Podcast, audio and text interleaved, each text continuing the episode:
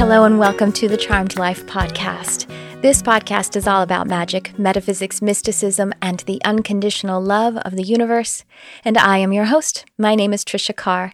I'm really excited to bring you this episode. It is a conversation with Sadhuda, who has been on the program two other times. So, this is our third time of getting together and chatting about so many amazing different things. But let me tell you about Sadhuda. He is a spiritual teacher and an exorcist. And we actually don't talk about exorcism on, on this particular episode, but we do in the previous ones. So, if you would like to catch those episodes, you can find the link in the description to the two podcasts and uh, p- perhaps also two videos. I know I have at least one of those on YouTube, a section of those videos. So you could check us out in face to face kind of contact there.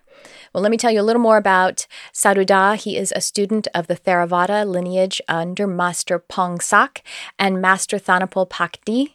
He has experience, years of experience and training with the inner door secrets of Thai Buddhist magic. In this episode, this conversation, we talk about so many different aspects of magical uh, philosophy and manifestations, both kind of sharing back and forth different evidences that we've had. And we start by talking about the nature spirit realm, which is like, you know, true to my my life, my soul, my heart. Anyway, so I hope that you enjoyed this. And you know what? I will chat with you on the other side. So please do enjoy this conversation with the Sadhuda.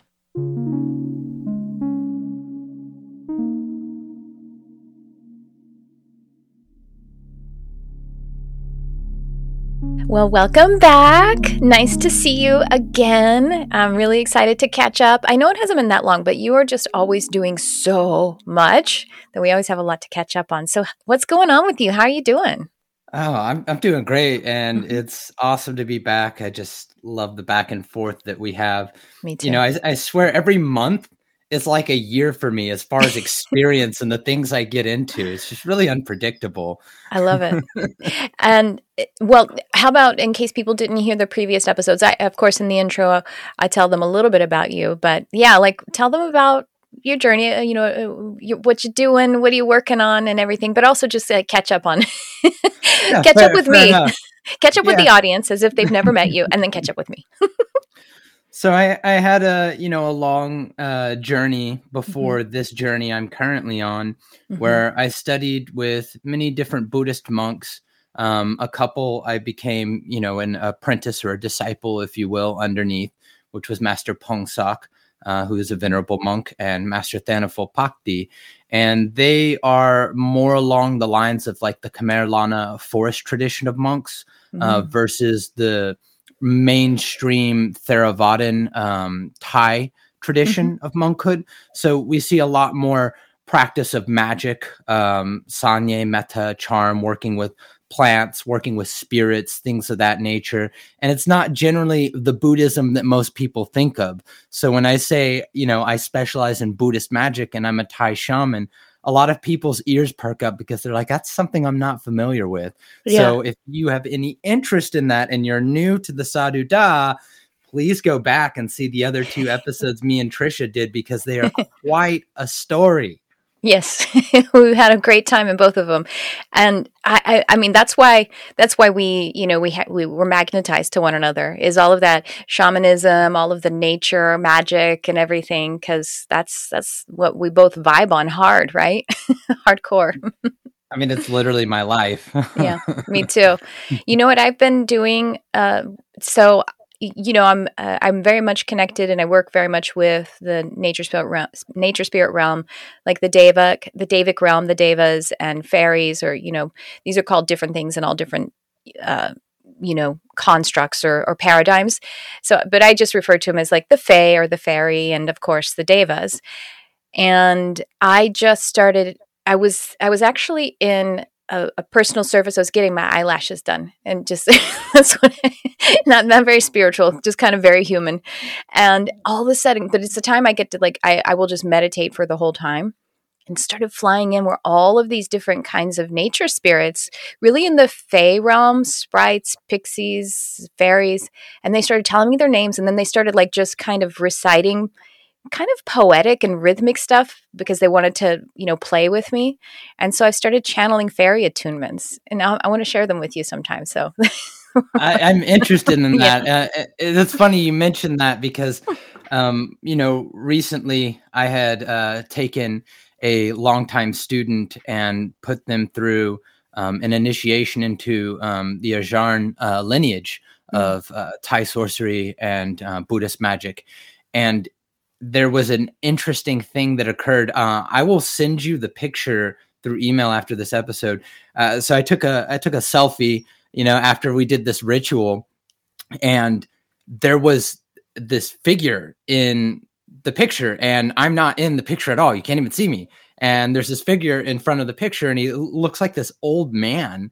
Mm. And I later that night I had a dream, and in that dream there were these monks meditating all around me and chanting kata mm-hmm. and they were sitting like in in each monk placed point was forming a geometric pattern of the flower of life mm. and in the middle was the old man that was in that photo oh and he spoke to me and i don't really remember a lot of the conversation but i remember what was important so I, uh, you know, I'd reached out and uh, I'd sent the picture to one of my masters, and come to find out, um, so my grandmaster, Master Thanafol's master, who's still alive, doesn't even know how old he is. He's so old. He's a hundred something. He's literally forgotten his his age, and he doesn't have a birth certificate. So we have no idea how old uh, Master Kak is. And mm-hmm. so Master Longpor Kak had um, apparently been working with this um, earth god known as Emano. And mm. Emano is a very benevolent protector. Um, he represents, you know, all of the aspects of the element of earth, yes. and uh, is very, very protecting and nurturing and uh, benevolent being, and also specializes with um, bringing wealth and fortune and blessings yes. of those nature. And what's interesting too is his magic is very, very slow. Yes. Uh, but once it builds up, I mean, it's like an unstoppable boulder rolling out of control. And that's really how earth magic that's, is. Uh, and that's what the earth element is like among the elements, among the physical elements. Earth is slow and powerful. You know, it's like, I always think of the earth, I always compare the earth element to like a womb. So it gestates, but then it's forceful and it just pushes something out into the material world. That's so cool. Emano? Yeah. That's his yeah, name? I- Emano. E M A N O. Emano. And uh, apparently he's only accessible or he only presents himself, um, you know, when a, a student in our lineage has reached a certain level. And for me, this was initiating someone into my lineage. I've had many students before, but when we're talking about like a, a true initiation yeah. into, you know, a master class of training and some very advanced magical practices, that's kind of a different thing. And so this was the first student who had reached a point where I could actually put them through that initiation. And he did wonderful um you know uh not to spoil anything for anybody here but his name is gabriel so just kind oh. of remember that name. Yeah. Yeah. He's going to be on the podcast. That's yeah. And it may be the it may be the very next episode actually so yeah stay tuned oh, that would be great. Yeah. No no yeah he's a wonderful human being um have to have talented. you both on together. We should all three do a, a show together. Maybe we'll do that would, a few I would weeks. love that yeah, that'd be yes. fun. and, and, so, you know, with working with Emano, one of the things that I found is um, when certain spirits, and maybe you can speak on this as well, when certain spirits you work with them, you need uh, you need a sigil or some kind of way to call them. But there are other spirits who um, usually I found to be devas or deities of some kind. Mm-hmm. When they present themselves to you, you don't even need to call them they right. will simply present themselves when the thought is needed or before you even think that you need those deities. And I just want to get your thought on that. Well, that's how okay, so the first time I ever met my my earth deva as a matter of fact was the first deva. I didn't know I had I didn't know that that gnomes were real by the way. That so the I didn't know that. I was meditating against a tree. And oh, okay. So actually, I always have to back up the story. So actually, what happened was it was early in my awakening, early in my, you know, practicing my metaphysical gifts and everything. And, but I was communicating with animals. And so I was working with this, uh, the person who was actually it was totally for free it was like just practice she was actually in the mediumship mentoring program that i was in so we were like exchanging and so I was communicating with her tortoise. And her tortoise was hibernating at the time. And so she's like, Can you communicate with him And when he's hibernating? I'm like, I don't know. I've never communicated with the tortoise, never communicated with a hibernating anybody. Let's see what happens. And so when I reached out to the tortoise, whose his name was Maury, by the way, and this was he has passed on since. Um, and it was very obvious. He was like yes absolutely. It's a great time to communicate with me. And he was explaining to me what it feels like to hibernate that sometimes he goes you know deep into his body and experiences like almost like a zero point of rest. But most of the time what he's doing is do what i translated what interpreted to me as soul work meaning that he's in the astral and in the higher realms and he's doing all kinds of you know work um, on his soul while he's hibernating. And then I was like, and then he, oh, okay, so this is the main thing that Maury told me about his human and their a past life they had together. And he showed me that he, the tortoise, in this past life with the human, was a stone, was a really large stone and that his human was a, a, woman, a girl, and she would go and like really had this strong connection with the stone. She would journal, she would pray, she would like just hug the stone and just feel its vibration. But see, I also at that time I was like, wait, and so was my friend, like, we can have past lives as stones like what the heck you know, like we that's where we were like hadn't considered hadn't contemplated any of that and Maury explained of course and he Maury basically was explaining to me density, which I didn't have that language then, but he showed me how water can be in three different forms. It can be solid, you know, and, and it can be like ice, it could be liquid, or it could be gas, steam. So it's just like that. Soul energy can be all of those different things. And I was like, okay, cool. So that's the backstory. But the very next morning, I was meditating against a tree. And it was like if I felt like if I opened my eyes that I would have seen the image that I was feeling and seeing in my clairvoyance. I felt like I would have seen it physically. That's how um, how defined it was. But I felt like standing right there, a little diminutive gnome, dressed like a gnome, looked like a gnome, you know. And I was like, okay, cool, whatever. It's a gnome. Like I was in this place where I didn't make a big deal of a, of any of the things that happened in my meditation. I leaned into it, journaled about it, and let's see what happens. You know, it's all imagery, is what I figured. He kept showing up. He gave me a name, but he wouldn't give me a message. It was really just totally vibratory, kind of like when you're saying in your dream you couldn't remember it because it couldn't mm-hmm. be mapped to language, but I could feel it. I could just feel it. And then I discovered that, you know, then I did some research because he kept showing up and found out that Paracelsus actually mapped a system of devas to be gnomes that oversee the element of earth. And and then I had just gotten this lesson with an oh, oh also Maury had showed me other lives where he was like a salamander and he was a snake and it was like a picture book and he says because I have great passion for the element of earth. And so that's how I didn't know I was calling forth Henry, my gnome. That's the name he gave me. And yeah, so he just showed up for me. That's a long story, but basically, honestly, I don't usually call them. They just show up for me. I mean, I can I can say who's here to help me, but sometimes I don't get anything really definitive. I again, I just get like this support energy. But when they show up more individuated, they show up. I don't really call them.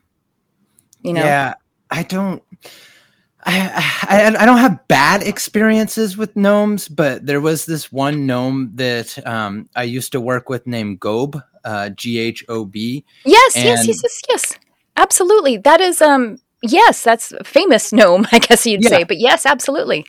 Uh-huh. I didn't have the best experience with him. Um, okay. So I, I was, you know, working with him to kind of draw in, you know, avenues of money and things of that nature. And one of the more notable experiences was, um, and there was nothing on my bed the night before. There was nothing on my floor. I, I keep my room very clean.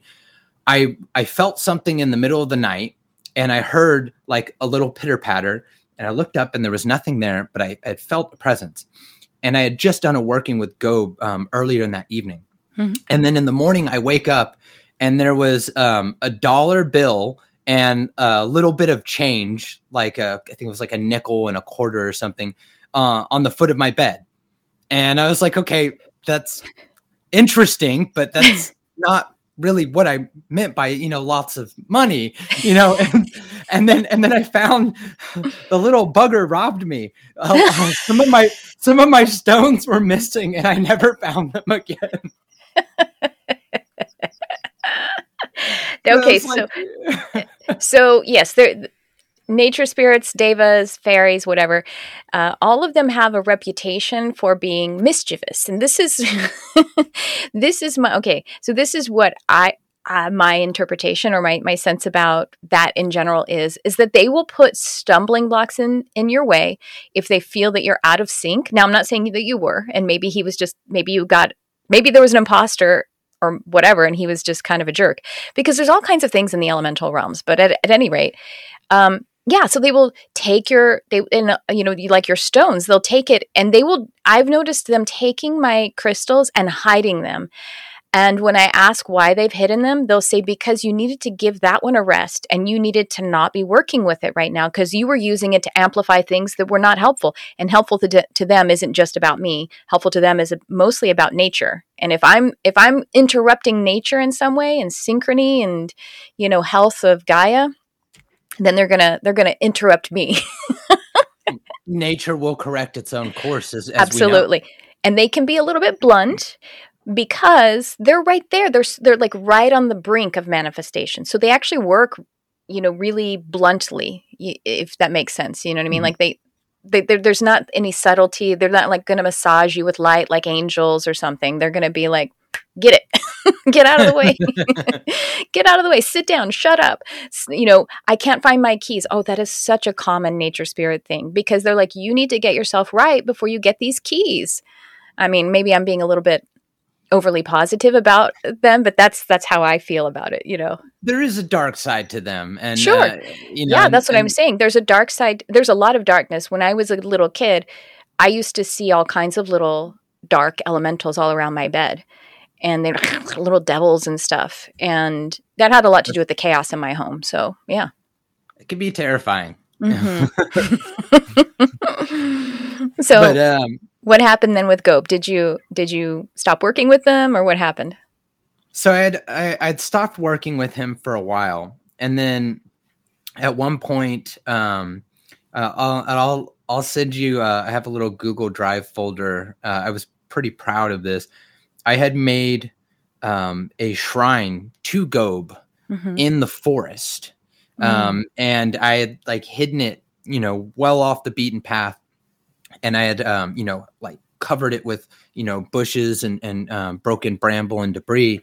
So from the outside, you you couldn't even tell. But then when you when you go inside, I had it strung um, with a with a pentagram made of, with white uh, blessed holy string, mm. to where to enter into the shrine you had to go through the center of this pentagram. So you had to come in cleansed to even mm. be in the space of the shrine. And I had um, you know the sigil for Ghob, you know, painted uh, on all these trees, and I had uh, I think I took like a couple hundred dollars and got them all in quarters, and I scattered the quarters all over uh, this shrine, and then I took an an effigy and I made it, and then I put it in this uh, summoning circle, and uh, and I would go out like once a week, and I would uh, feed with offering, and, and I would make prayers to Ghob, and then it was at that point I felt um you know this this recognition where where it wasn't even like you know good human or anything like that. It was it was more of just like a solemn nod. Mm-hmm. like th- that was about all i got from that. But there was something about it that was fulfilling to me on on a soul level you know on a much deeper level in um doing that devotion. And i feel like as a whole it was it was actually more of um a worship of the earth um, yeah. and and the love and and the bond of um, you know the grounding strength that that keeps us here in our bodies. Mm-hmm. And one of the things that I found most fascinating about it was I wasn't seeking to get anything from that experience or through that practice. And I never asked for anything and I never took anything. And though I did not benefit in any way that we could conventionally say, I can't put my finger on it, but I gained something. Yeah. Yeah, that makes so, much sense. Again, it was almost like you you were like really gaining something. You were worshiping. You were, you know, and and you had this big transformation. And Ghob's just basically like, "Good, now you're regular. now you're not, now you're not fucking up so hard." pretty pretty much. yeah, yeah. He's not like proud of you or anything. He's like, "Okay, fine. You're not you're not causing any troubles anymore." Yeah, I mean, it was just like a solemn nod. Like that's yeah. all it was. Yeah. Mm-hmm. Yes, that's yeah, that's the thing. I mean, I feel I do feel benevolence from some of them, but you know, it's not it's not obsequious and it's certainly not, you know, like flowery. Um I don't know. I, I it's hard to even say if I feel encouragement. I feel balancing. That's the thing. It's just that's as that's as that's as high as you get, really, is with is balanced. Although I will say, of course, fairies are very playful, like children, and so there's like a joy and there's a celebration and and everything but they're kind but they're not celebrating humans they're celebrating all of nature so you just got to join in you're not going to be like mm-hmm. lifted up you're going to be able to join in if you have the right tuning so nature is sassy. their culture yes mm-hmm. and yes. uh we were we were talking before the show and um you know, we were talking about like, you know, meditation and things like that. Yes. Mm-hmm. And so, uh, you know, I have that paragraph I was talking about. Yes, please um, share. So tell tell everyone. So you were meditating, and this just came to you.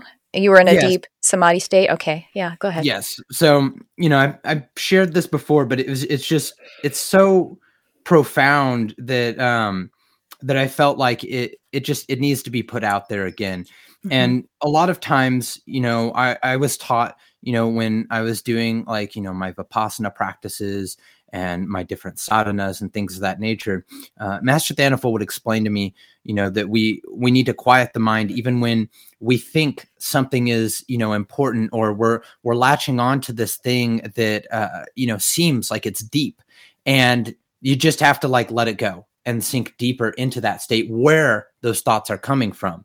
But every once in a while, I misbehave a little because I'm like, no, that's too good. I gotta write that down, and I'll break myself out of state yeah. of samadhi. So this is the um, the paragraph right here. What people call mysticism isn't all that mysterious. Really, it's just a spectrum of awareness. Through that awareness, we can tap into other realms and dimensions by shifting our perspective on that spectrum. The way of doing that just boils down to learning how the body and mind work. It's not some elaborate secret, and we often overcomplicate things because we approach it as mysticism and magic and not as a spectrum of awareness that we can direct our focus across. Most people marvel at the paranormal because they don't understand the phenomena. But if your awareness was such that you just saw it as an apple on the table, you would look at it and say, oh, it's just an apple. Further inspection could tell you what kind of apple, how it tastes and feels, and further inspection would tell you where to get more apples or even how to grow them. Yeah, absolutely. I, that's it, it, kind of, there's so many things that bubble up as you're reading that. It's actually the one thing I want to mention is it's the reason why this is called Charmed Life is not because it's because life just is magic no matter what's happening. If your heart is broken because someone said something mean to you, that's magical that you can even feel a broken heart as a human because there's no true separation. So everything is magical.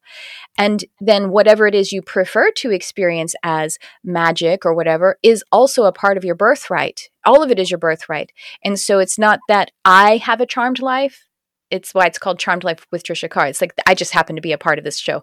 It's that life is a magical act and it's your birthright and you can dance around with your awareness as to that spectrum of what the magic is. But in fact, ma- magic is perfectly natural and normal in a sense. Paranormal is normal. it's just normal. It's maybe it's super normal because it's something that is adjacent. Well, actually, it's something that normal or or physical reality is encased in, but they're not separable. They're inseparable. Uh, yeah, I love that. That's that's. I wonder who. It feels like an individuated voice, or it could have been just like higher self. What do you think? How do you think that message, that transmission, came to you? And now for these messages. Hey guys, it's Trisha Carr. I have new exciting things going on with my Mystic Arts Academy. You can now subscribe to receive all of the live monthly content for about a third of the investment of a single class. Included are at least one downloadable guided meditation per month, two live events ranging from classes, channeled messages, group readings, intuitive development guidance, Q&A sessions, and tons of community. You'll also have access to a private Facebook community for fellowship and support, and this space is kept super sacred and high vibrational. Your subscription gives you access to the whole library of classes and live events, which are on a vast array of topics. All events are offered online by Zoom video call. Subscribing to the Mystic Arts Academy is also a way for you to support the Charmed Life podcast and engage on a deeper level. I'm offering the subscription at a super low rate of $22 a month. Joining now locks in this rate for as long as you're subscribed. Click on the description of this episode or go to my website, trishacarcharm.com, and click on Mystic Arts Academy. I look forward to connecting.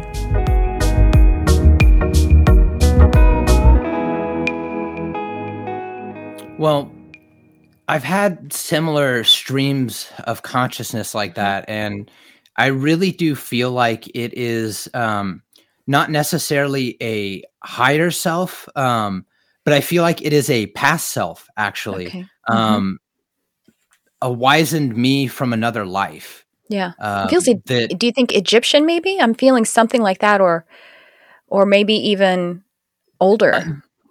a life uh you know the the most that i can really draw from that is um a life where i spend a lot of time alone um Mhm. by choice Yeah. um to study and to um to commune with the with the cosmos and uh the greater soul structure of of the all you know and Mhm. and so yeah i you know I, I do find it interesting that you mentioned egyptian because Or Sumerian. That's the other thing that's coming up. Or maybe both, you know what I mean? Yeah. my back is covered in um you know egyptian gods and Ah. and i have um you know pharaohs and mummies and then i have like you know different egyptian gods like on this whole half sleeve right here. And it's funny because my first tattoos i got they were all egyptian and i was obsessed with egypt as a young kid. And i'm not egyptian you know uh, it- like it, it- you know i'm my, my family comes from zimbabwe germany and mexico. I'm, I'm, I'm not Egyptian at all, you know, but I just was so drawn to it. And as I've gotten older, it's it's not that I'm no longer drawn to it, but it's more like the obsession has integrated to a sense of normalcy. Yeah. It's just a part of my experience. hmm Yeah. Do you have uh have you ha- have you connected with Enlil before? No, I was just I've- here. I don't know. I was like when you were talking about Imanu, I was hearing Enlil too. So uh, maybe check into that later. I don't know. yeah, I'll, I'll have to look into that. Um, Yeah. there is an So E- Egyptian um, deity that I've worked with quite a bit that uh, I found to be uh, quite interesting. Um, so her, it I don't really know what it would be defined as. Uh, Takawit. Um, so it has a a pregnant um, woman's belly, um, the head of a hippo, and then it has the backside of a crocodile. And I th- can't remember what the feet and the arms were, but I mean, it's just this weird amalgamation of of of um, you know parts. And she specializes mainly and was worshipped in Egyptian society as uh, for fertility and uh, protection during um, pregnancy and childbirth. But I found a very interesting element of working with her in the sense that she also embodies um, motherly love. And it, me not having a womb, me not being female, or having any need for a lot of what she was worshipped for, I found myself so drawn to her because she nurtured my soul in a way that my own mother who you know raised me if you could even call it raising me because we know i had a rough childhood but it was interesting that you know this goddess you know this being of um you know divine nature that was worshiped for very specific things was giving me something that i never realized she could give me and i never knew she was offering and i find that to be really interesting is uh, sometimes we're drawn to deities that we don't even realize we are drawn to. Yeah. Yes, that's beautiful. And so, what? Tell me her name again, and I want to be, be sure to put it in the description too, because some folks may want to look her up. Uh, Takawet, and that's T T A K A W E T. Cool. Okay. Yeah, that's beautiful. No, that's true. I I do I do have attraction to a lot of you know beings or entities or whatever that I'm I don't really have similarity to and it must be that it, that's what's so great about it is we're so complete and we have access to absolutely everything you know and there's something else that's interesting is that my the archangel who basically is the architect of my oversoul is Ariel and I don't feel like I really ever chat with her like it's like I'm basically her, so I don't need to talk to her, you know? But all of these other ones that have different energies, I can feel them more distinctly because we're we are distinctive. I'm distinctive. I'm not I'm not embodying that so um as such a baseline. And, and that's really yeah, it's interesting. And divine mother frequency, like of which Takawet would be a part of, we can all benefit from her so much. We need her so much. Yeah, I had uh I had my mind blown um the other day when uh so I was I was talking um to uh, so I'm I'm in this uh in part of my continued learning you know I I study different paths of magic uh to gain proficiency in whatever it is that that I feel most drawn to and I'm going you know through the next step of my Mao Shan um apprenticeship in uh Taoism and Master Yang um, you know, was was talking about um, you know working, you know, with Guan Yin, and mm-hmm. was talking about um, you know different incarnations of Guan Yin, yeah. and so there was something in me that that you know decided to like kind of bring up, you know, um, this you know I have the sigil on my hand for uh, there it is uh, mm-hmm. for Iji. Iji, uh, I think I might have mentioned her to you before. She's, she's a water goddess that I've been working with um, for years, and yeah.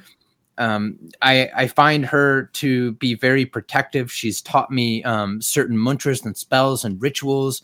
Um, I've gotten her to manifest physically in front of me.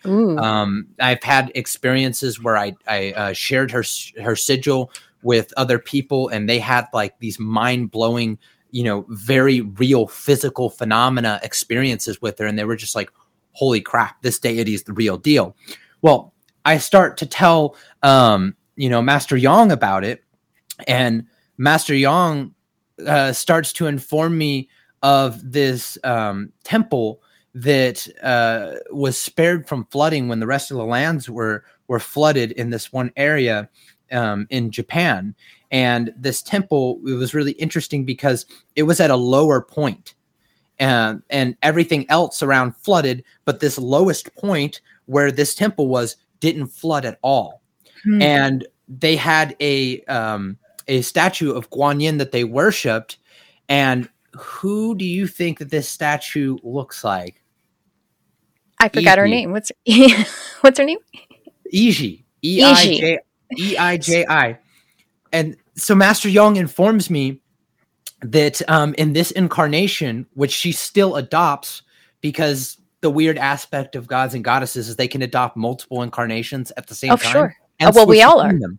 Yeah, yeah. I mean, that's what we all are doing. And honestly, I, you may be a part of the Iji Oversoul complex, and so you, by you know what I mean. Like you're a part of her. She's experiencing you, and you're experiencing. You're having that simultaneous incarnation experience. But go ahead. Yes.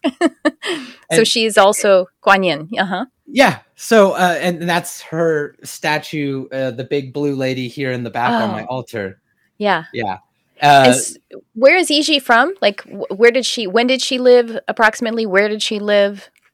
when so she was she in, she was incarnated. she, when she was incarnated as Iji, this was I don't know what specific period of time this would have been, but this was about like uh, you know around a thousand years ago, okay. uh, roughly.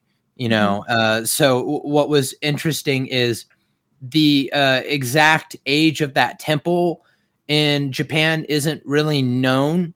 Um, it's near the Gunma-ken province, and it is um, maintained, and it's still like you know worshipped at, and it's been um, kind of rebuilt, uh, you know, over the years and and cared for. But nobody knows how old that actual the statue is, and it was there when the the new you know Taoist priest had like started to inhabit and work in that temple. Uh, so I mean, we don't really know much about that actual temple's history. There's really nothing documented about it, um, and and it's just really fascinating because the offerings that that um, that Iji you know receives and takes is, is the exact same as um, as that Guanyin um, in Japan. And that Guanyin statue receives um, dried starfish and seashells, uh, things that um, you know were gathered from the beach, not forcefully taken from the ocean. Uh, Mhm. Things that met the end of their life cycle and returned back to the earth, and Yeah. then um, also holy water, uh, flowers, and perfumes, and um, and and the color blue.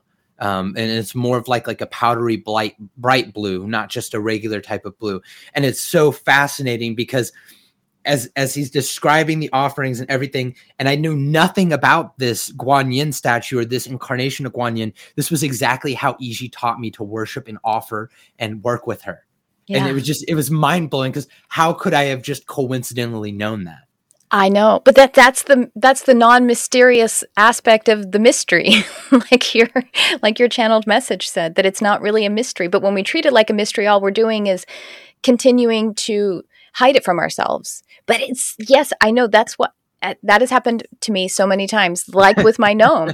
I didn't know gnomes were real and everything about that experience aligned with the things that I f- later learned about gnomes that other people have as experiences as well and that happened to me too with i didn't i didn't know anything about this idea of being star seeds or you know and i hadn't gotten into like ets as, as uh, or cosmic interdimensionals as as guides or anything but i started one day i was meditating and some lion being showed up. It was like a humanoid lion.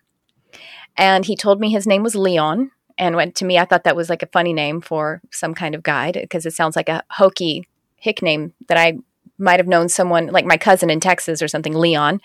But um, then I got in my car and I didn't even have YouTube turned on my phone. It opened itself up and it started playing a video about Lyrans, Lyran star seeds, and that as a, and it, and, and then I realized, oh, Leon, like lion pronounced in French or Spanish, you know? I I had an You know experience Mhm. that that absolutely uh terrified me because it was just so unexpected and it was the only time I had ever encountered um Lyrian Lyrian however you want to pronounce it uh there was this like like electrical like little purple line down the wall and you know this was uh this was like years ago and I, I might have like mentioned about that like that horrible mushroom experience I had. And know the last time, Uh-huh. yeah, so the very last time I ever uh, played with psychedelics, um, it was it was a whole thing. Um, basically, I was given poison mushrooms. I had to go to the Mm. hospital. Oof. I um, I went into a fugue state. I had a heart oh, attack. you did I mean, tell me this. Yeah. hmm it was it was terrible. It was it was absolutely terrible. But the thing that freaked me out the most was like most of that trip I couldn't remember. And you know, eh, I've I've I've had you know trips previous to that where you know I would see visuals, but I never had like an actual hallucination. I never saw something that Mm-hmm. Yeah. you know wasn't there in essence. And I saw this this electrical purple line zipping down the wall and I like get up to the wall and I'm like looking at it. I'm like, what is that? And then all of a sudden, this uh bipedal, like just massive um lion, you know humanoid figure pops out wearing like like a sorcerer's garb and he had uh and he had a purple his hair was purple yeah. he had a purple mane and he yeah. looks at me and he goes shh and then another line opens up in the middle of the air and he zips in it and he's gone and i was like I was like looking around, like, what just happened? I'm not supposed to see that. right. It's like, like I just saw it being interdimensionally travel, and I wasn't yeah. supposed to see that. yeah, and that's the thing. I, my my Leon, like this lion guide that first approached me, he was blue. He was a kind of he was a blue color, and of course, I didn't know that. In so on Lyra, they they have everything looks blue because of the light, the way it's cast. Not on Lyra, there's many planets there, but like uh, I think on Avalon particularly, that it's like they, there's like a blue cast. So even if you were if their mane was a white color, it might look blue, or it could be blue as well. I'm not really sure. That's just what I understand about it. Yeah. I remember one time I was dreaming, dreaming, I was sleeping and I woke up, you know, it was, it was on my side and my bedroom door was like right in front of my face and it's a white door and i just opened my eyes and there was like a green light showing on it and it was like i opened my eyes and then it went like i swear it was almost like oh shit and they took it away. Like oh shit she's awake. Yeah.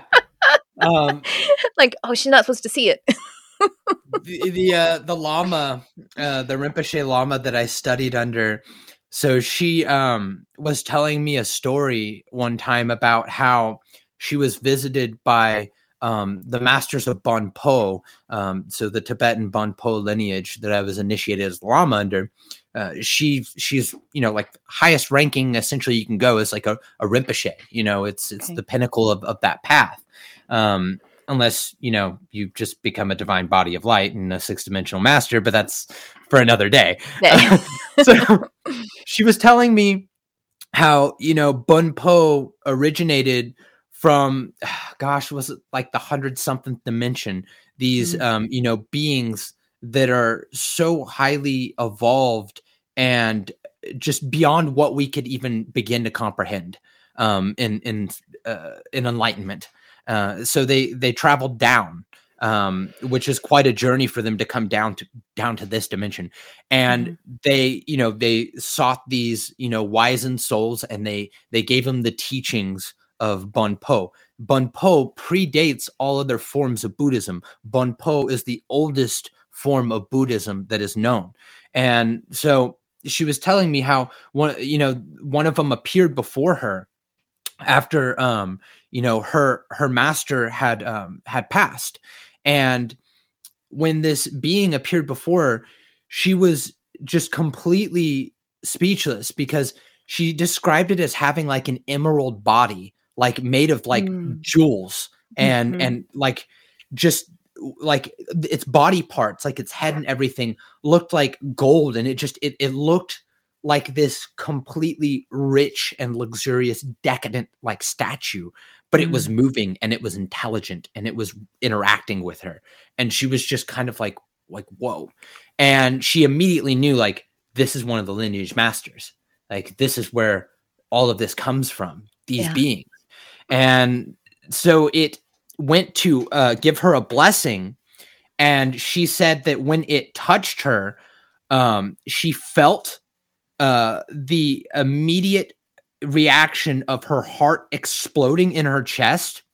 She fell to the ground started to explain what in her mind felt like death happening and blood pooling out of her mouth. Ooh. and then in that same instant she experienced that she was fine and okay.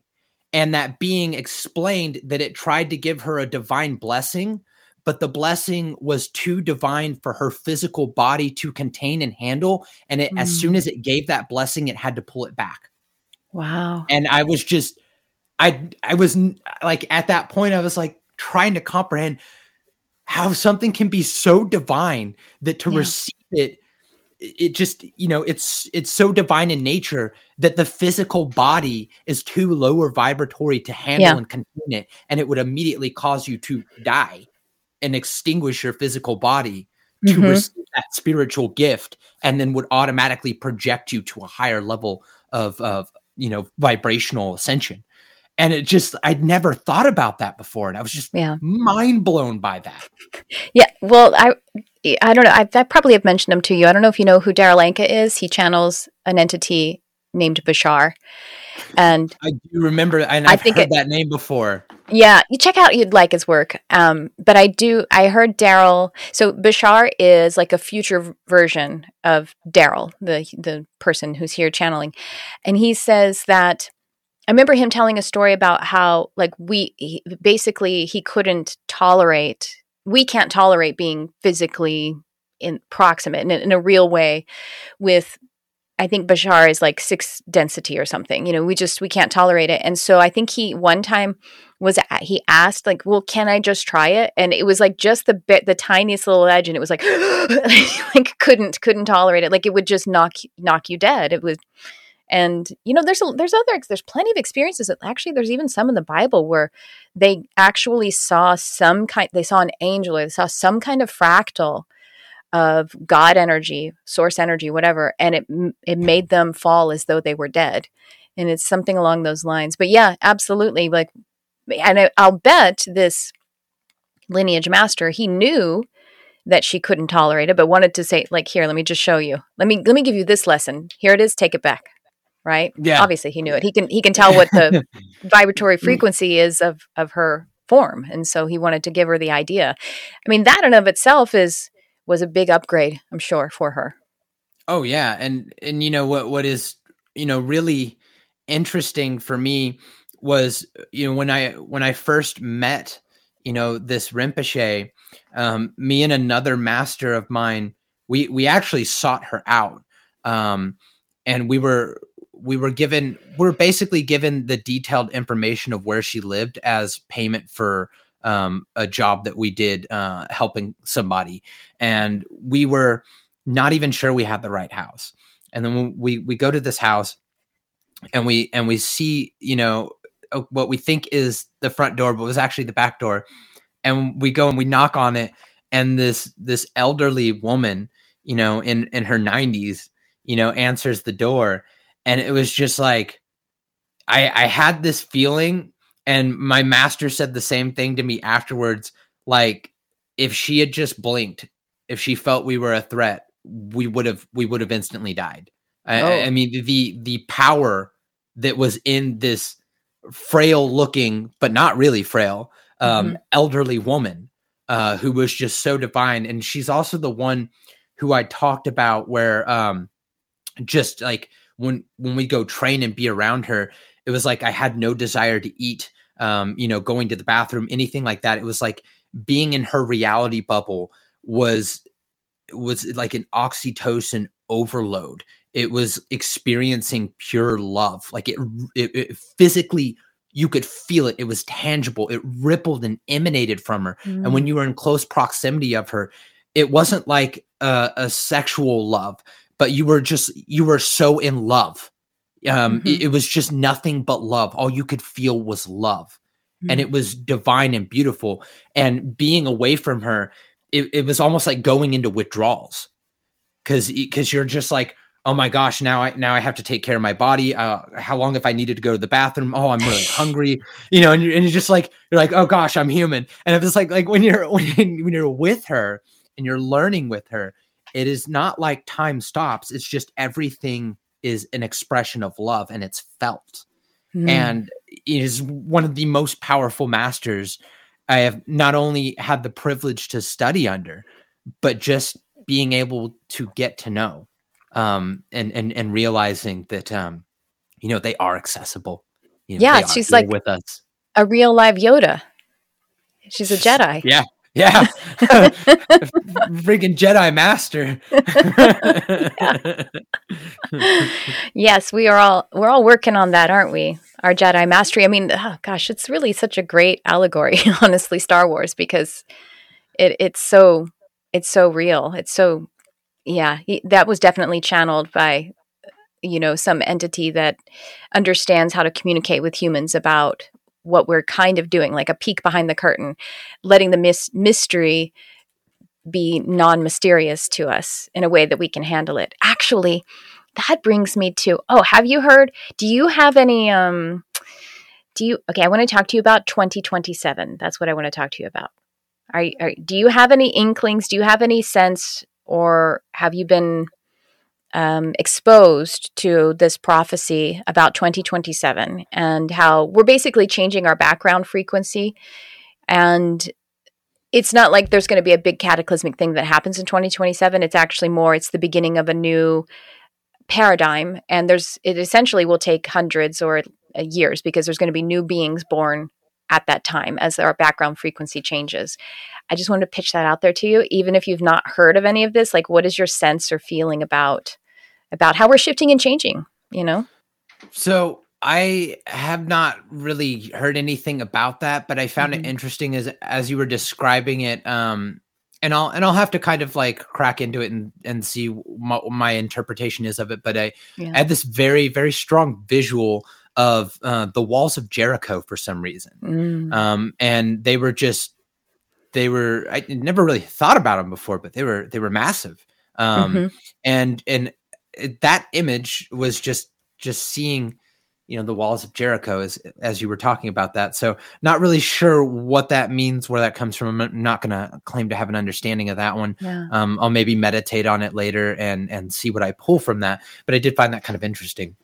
Hmm yeah i get that. I mean and that was uh that was basically a, a kind of cataclysmic event that happened because of frequency you know so we'll see. And the reason I thought, that the reason that popped into my um, my consciousness is basically us being prepared for shifts and changes, like the way that some literature and art is channeled by the by people and they're they're basically getting us accustomed to a new way by just consuming it with art you know so let's say um, people channeling, or they would just say writing, but you know, um, screenplays and books about about ETs visiting and, and very common trend now. Exactly. Oh yeah, very much. And you know, and inner space Earth. exploration. Yes, exactly. And so it's kind of like we're being we're being um, lulled into being able to accept it by putting these patterns in our awareness and we're enjoying them and so they're dropping in like suggestions while we're in hypnosis which we are when we're consuming art. And so they're dropping in so that we can be able to you know be comfortable with it and actually raise our vibration to be able to welcome any let's say benevolent guides beings that could come and help us the way that they did you know before like back in egypt. And you know egypt kind of wasn't really ready for it in the end. It, it, turned out you know that they that things went bad with the with that whole experiment in the end. And same thing with atlantis and lemuria. Things ended up going bad at some point. And so anyway part of this too is that i did a class in my mystic arts academy and it was on it was lemurian unicorns but it was most of it was about lemurians. And the the, the, the fact that there's 250,000 Lemurians, give or take, probably give, uh, who are inhabiting inner Earth beneath Mount Shasta. And their plan is the plan, or the uh, the you know, is basically they will ascend, but it would be when we are ready. You know what I mean? Like they're not going to come and like basically knock us dead. Well, you also like that have, blessing. um, you know, um, Ho'omana, um, uh, or Ho'oponopono. Mm-hmm. So the uh, sacred, you know, practice of the um, Hawaiian kahunas. Mm-hmm. Um, they're actually the spiritual teachings of Lemuria, and yes, that's right. And mm-hmm. the, you know, the people who have Hawaiian blood are literal descendants of ancient Lemurians. Yeah. And not only that, but you know, the um, w- what is what is left of Hawaii wasn't always what was Hawaii. There was yeah. you know the lost continent of Mu there. So exactly. I mean, I I do think that there are more than just um, you know remnants of you know certain uh, you know I don't like the term master races. Um, sure. I'd say um, more of like a evolved society. Yeah, uh, so, just on a different part of the evolution path. You know what I mean? Like that's not a big. There's a few not, of those all over the world. Absolutely, and, and, a lot of them, and, and some of them do. Li- there are, I think, there are quite a few that live inner Earth, though, as well. But yes, so some who live on the surface too. Mm-hmm. Yeah, and you know what what what I find interesting is um so I don't know if you're familiar with Sadhguru. Um, uh, I I mean I know of, but I don't really. Yeah, at some point people mention him a lot to me, so I probably at some point need to listen to his teachings. I I love, I just love, uh, you know how how he breaks down such uh, complex um, metaphysical and mystical concepts. And. Mm-hmm. and and then he just he has this little saying and, and, and it's a very indian thing but when he says it i'm just like uh like makes my heart melt. He's he, he'll he'll tell you something and then at the end of it he'll be like isn't it? Isn't it so? You know and so that's, that's what i love about sadhguru. And one of one of my masters um he he actually went to india and he he studied um with sadhguru and uh, was in the presence of the Dhyana Linga and like it was it was a whole thing. And and so it's like you know very sacred beautiful. But one of the things that sadhguru talked about with the the world um, consciousness evolving and uh, you know essentially global enlightenment is that there's a dark side of it that people might not consider and that is the people who aren't ready for it. Yeah and I know. yeah you'll see unprecedented sadly unprecedented amounts of increase in suicide because the people mm-hmm. who cannot handle um, you know, the changing of these energies, the lifting of these energies. Uh, unfortunately, their life lesson will, by choice, cut short so that they can reincarnate um, after going through a soul slumber and a bit of soul work on themselves to then be aligned with matching up with that energy.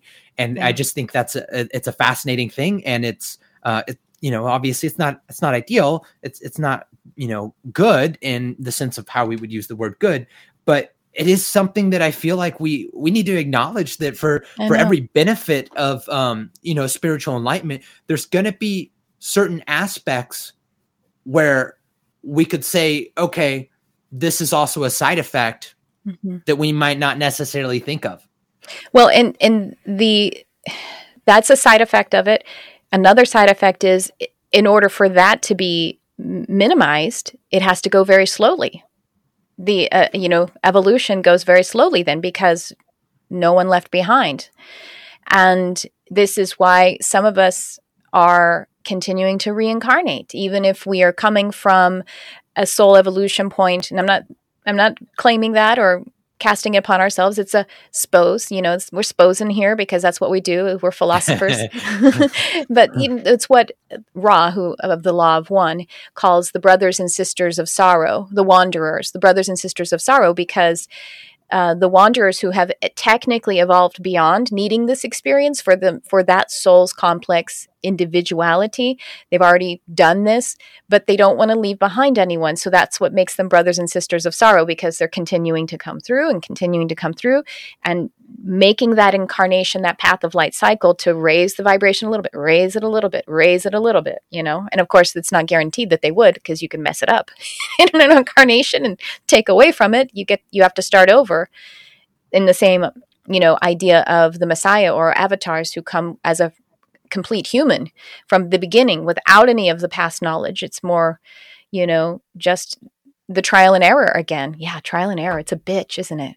Yeah, yeah. Uh, it reminds me of Jiva Samadhis, and mm. it's like it's the greatest sacrifice that um, you know many people just aren't aware of or don't acknowledge uh, for what it for what it is. And that Jiva Samadhi is um, what is called a spiritual suicide, and what that is in reference to is um, so Paramhansa Yogananda, uh, the first yogi who came to America, he he committed Jiva Samadhi in a way, but um, not uh, in the essence of how it's it's actually done.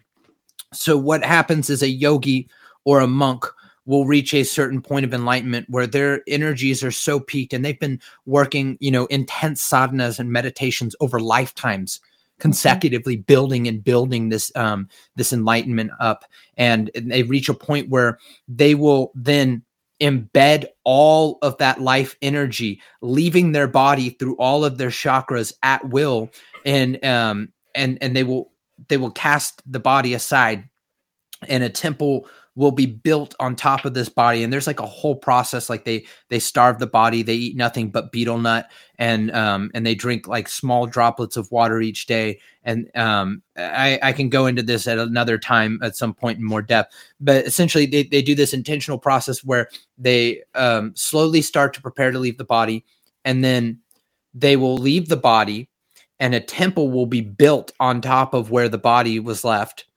and this becomes like a holy center.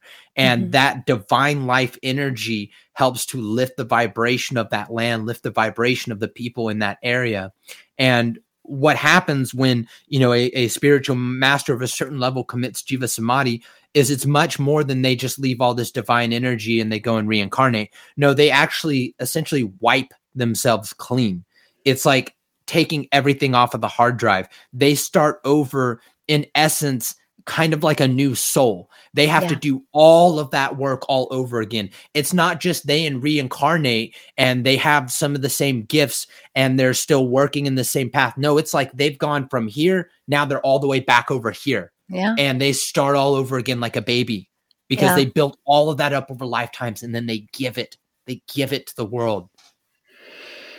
Uh, and you know what? It's just such a I mean, of course. Of course that's the path because again it's really that's the same model that we're working with because we start over as a baby. And then we have maybe we have mo- maybe we don't maybe we do have moments in that life of awakening where we're remembering uh, or s- somehow it seems like remembering our connection with Iji or whatever you know?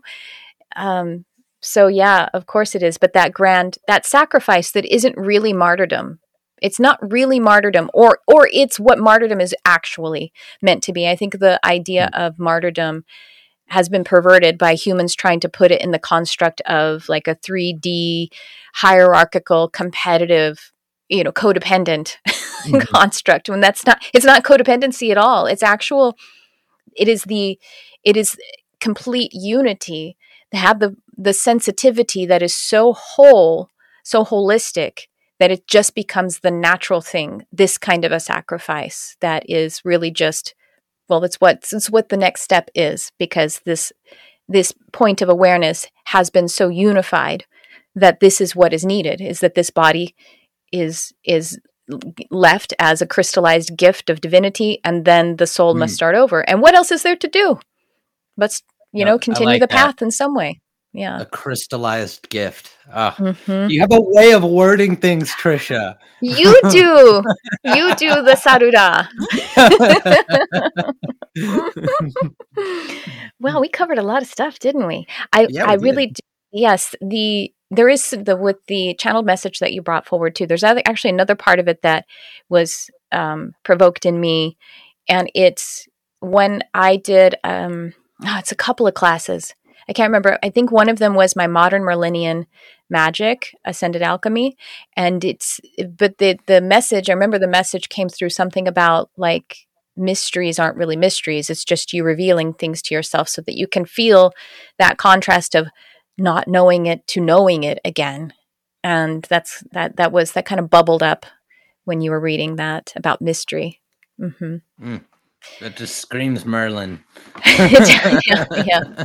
I am actually so was it the last one? Yeah, the previous episode to this, or one or two, I can't remember at this point. Um, an artist. She's a graphic artist, and she's a, a she also. Oh, do I have her decks here? Oh no, she she makes um she makes oracle decks, and she also just came out with her first book, which is so funny, um, so synchronistic. So her name is Lon L O N, and she I, I taught this class, Modern Merlinian Magic, in September. And then she announced in December her book called Modern Merlin.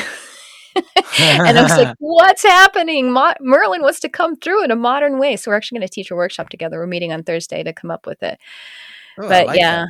Uh-huh. That lineage of magic, though, you know, all the way back to Hermes Trismegistus and other alchemists, and who knows how how much deeper in the timeline we're going. Well, we'll see. Yeah, we should do something together. We should teach something together. We should get together was, and have a workshop or something.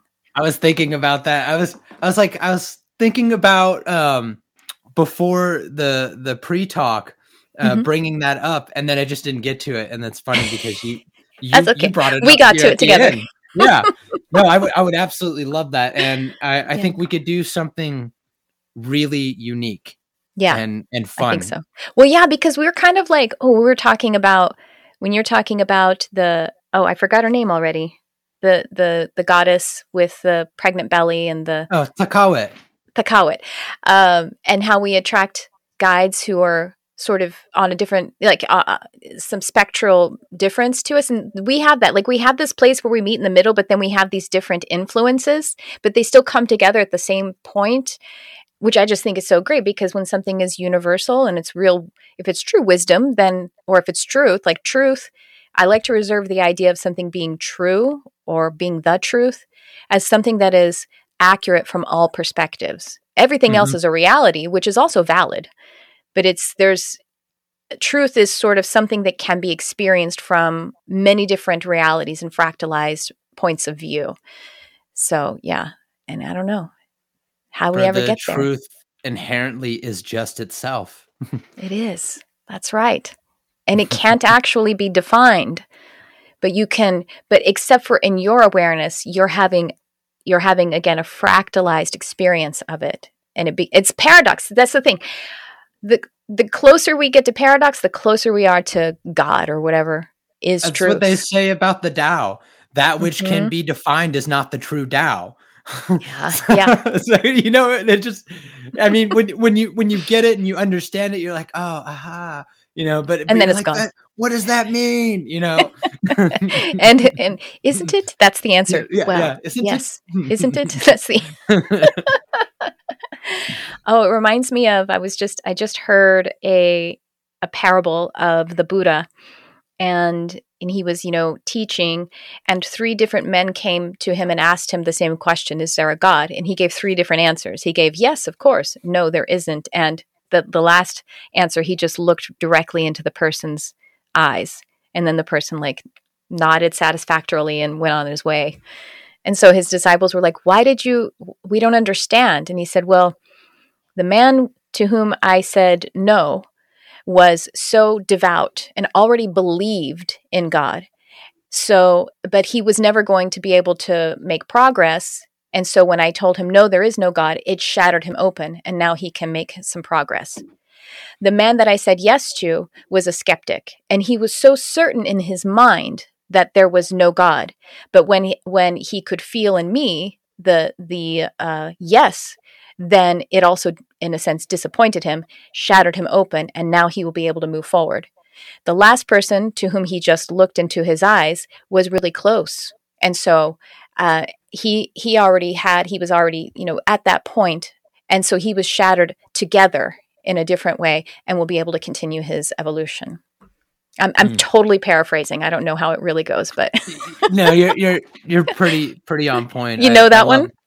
Yeah, yeah, I love okay, a lot good. Of, uh, my my favorite is the um the fairy and um and the Buddha um like uh you know like the water water fairy like the ship you know and oh, so yeah. there mm-hmm. there's like the you know this yogi who's uh, you know boasting about his powers and and how he can walk on water and so, um, you know, the Buddha's been, and I'm paraphrasing as well, you know, the Buddha is like, oh yeah, and you know, that's, that's nice, you know, and then, uh, so, so he's like, show me your power, you know, if you can, you can walk on water.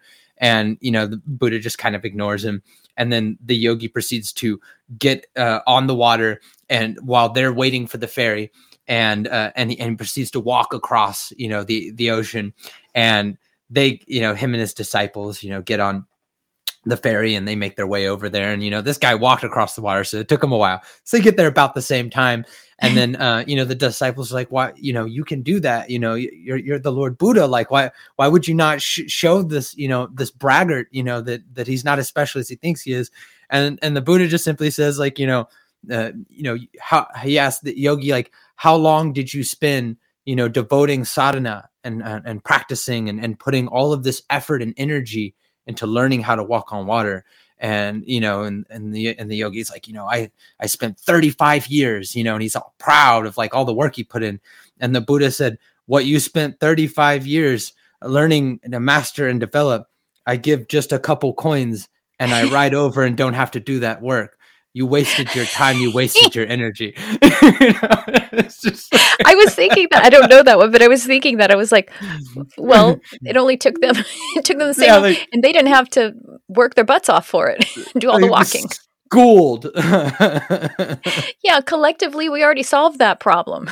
right? it's like, why would you want to learn like the fire kasina and like master, you know, how to conjure fire from your palm, which could take you decades to do when you can go to the store and for a couple dollars, you know, buy buy a book of matches or, or have a lighter. 50 cents. Yeah. yeah. Yeah. I mean, you know. Oh, that's really great. Yes. I know. I love it. It's funny. It's like it's like uh the Buddha, he's I sometimes feel like I don't know if I could ever not that I'm comparing myself to Buddha, but I'm like, could I ever do that? Because sometimes he just seems so sarcastic. but then on the other hand, I'm like, I would love to live that deeply sarcastically too. but it's like like to to be that kind of sarcastic, it's like it it sells itself as just being genuine. And well, it, that's know, the thing. It's not just well because yeah, you, a lot of times sarcasm is to actually create separation. But when when in fact what's happening is he's interrupting. He's actually shifting he's doing neuro linguistic programming isn't he? Yeah. He's yeah like, pretty much. he's like asking a question that makes them go what? You know and breaks up some of that thought form energy that's around you know that's kind of clogging stuff up. But you know i don't know i don't guess i'm my vibration is high enough i would be i would just be sarcastic i would just be a little snot yeah i i just kind of i stick to using um you know uh, like metaphors and mm-hmm. and, and, you yes. know things of that nature to just kind of try to to give the portrayal or something because mm-hmm. uh, I feel like I, am not I'm not clever in the way of sarcasm. If, if, I try if I try to do sarcasm, then I just come off as being mean. yeah. Well, and you know, sometimes in a session, I d- a client I'll ask them a question and I'm genuinely wanting to know, but they'll think it's some kind of like Buddha question. They'll be like, um, yeah, hmm. see, you always get me. And I'm doing. like, no, I was really, I don't know. I'm not being clever. I'm not using NLP on purpose. They're like, no, I, I really do want to know about yeah. this. So maybe it happens to me accidentally sometimes. I'm just channeling. Okay, do you want to hear my fairy attunement? The the one that because it did actually just you want to hear it? Okay. Yeah, yeah. Here we go. So now the thing is you're gonna have to feel some of it because there's um there's an interchange of it's like what do you call that there's homonyms so you're gonna but without reading it then you can just feel the homonyms for yourself so the okay all right here we go this is see the sprite i am a sprite called Sea. what do you see when you see my name do you see your sight or collections of rain do you feel like you could float like a boat or to fly do you find yourself seeking and peeking for surprise a reality is true if you disbelieve in lies like the color of a butterfly's wing when she flies. Find me in your heart, or in your eye, or in the sea.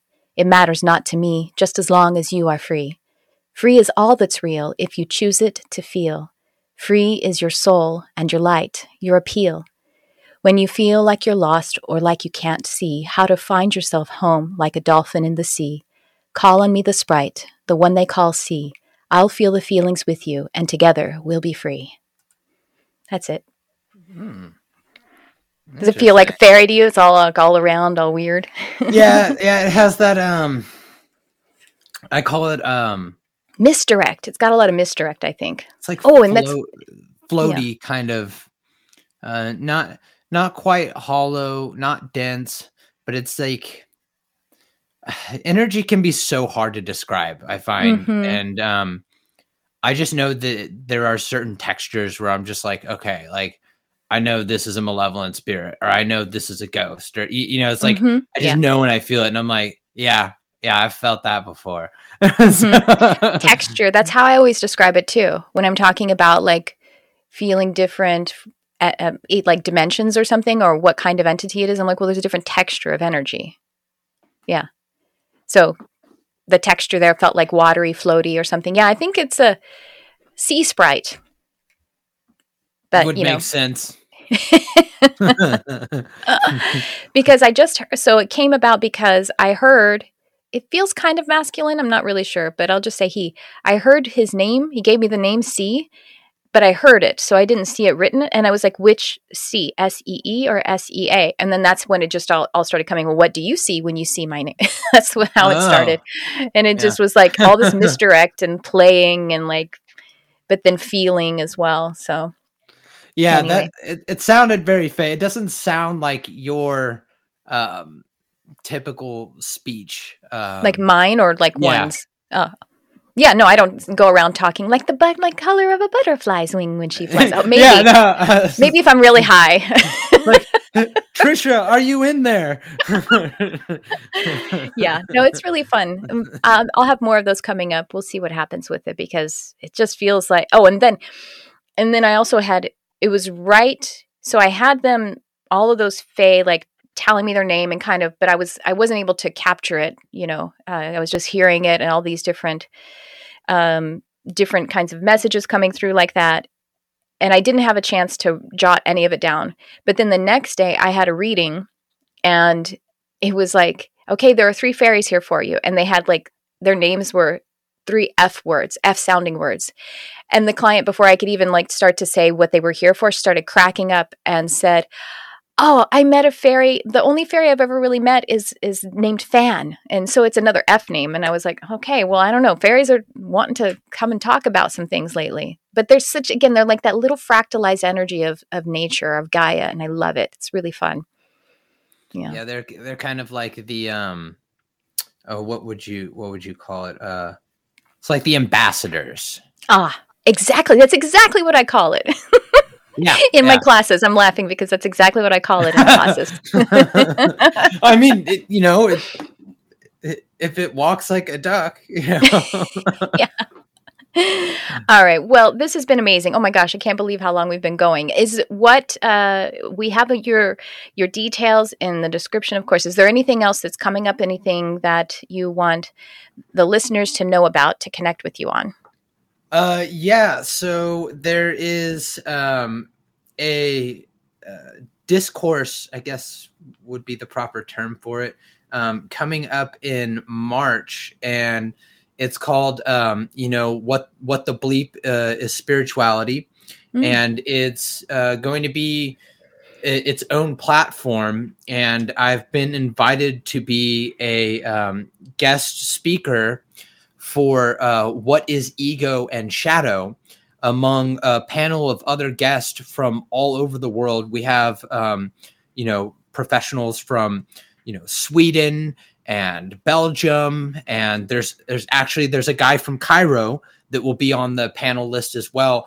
And these are all just like I'm I'm very humbled to uh, be invited onto this as a um, guest expert because all the people who are in the lineup, I mean, they they've been working in their respective fields for decades and they're considered to be very you know professionally sought out uh, for mm. their services and their expertise and and it's basically just a breaking down of all the aspects of what we call spirituality like there's a what the bleep is meditation um, what the bleep is divinity you know and, and so it's like it's this whole thing and and i get to cover the panel of what is ego and what is shadow. So wow. that is something that I'm really excited for. So if somebody wants to just kind of look up what the bleep is spirituality, um, they can find, you know, uh, or what the bleep sadhu da, you know, and mm-hmm. and it'll, you know, it's not out yet. They're still working on on the website completing it, but we pretty much have everything set for all the recording and everything.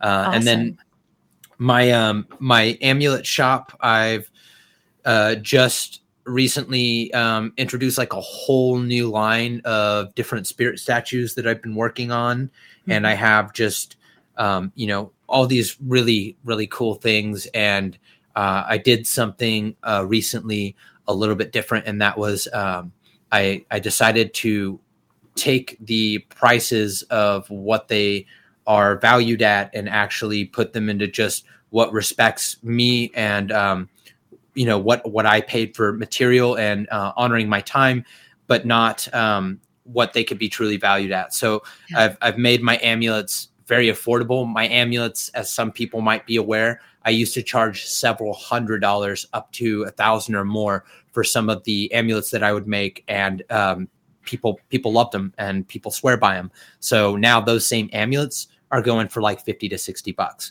So wow. something to take advantage of. That's amazing. Yeah, there's a sale. yeah. That's amazing. Wonderful. Well, thank you so much. We will everyone keep that in mind and then of course we have all of your other information and this has been just such a great day to spend with you. Thank you so much for being here Loved again. yeah, thank you Trisha and uh we'll be in touch about that workshop and Yes. the uh, duo uh me Gabriel and uh and and you um episode. Yes, yes. Everyone stay tuned for that. We're going to do it. We really will.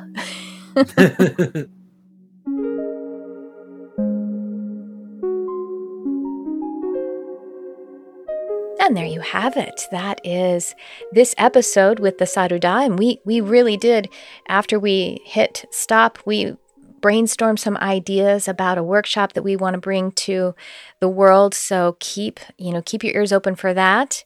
And I want to also, while I have you, I want to invite you to please um, you know, share this with anyone that you think might enjoy it, the podcast, this episode, any and all of it.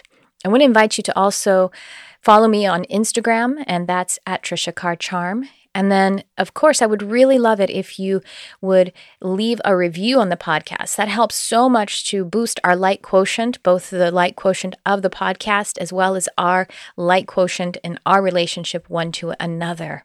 Well, also, you can, of course, check the links in the description for all of the fun goodies that we talked about with the Saruda. And that is this episode, everyone. I really appreciate you. Thanks for tuning in. I love you, whoever you are.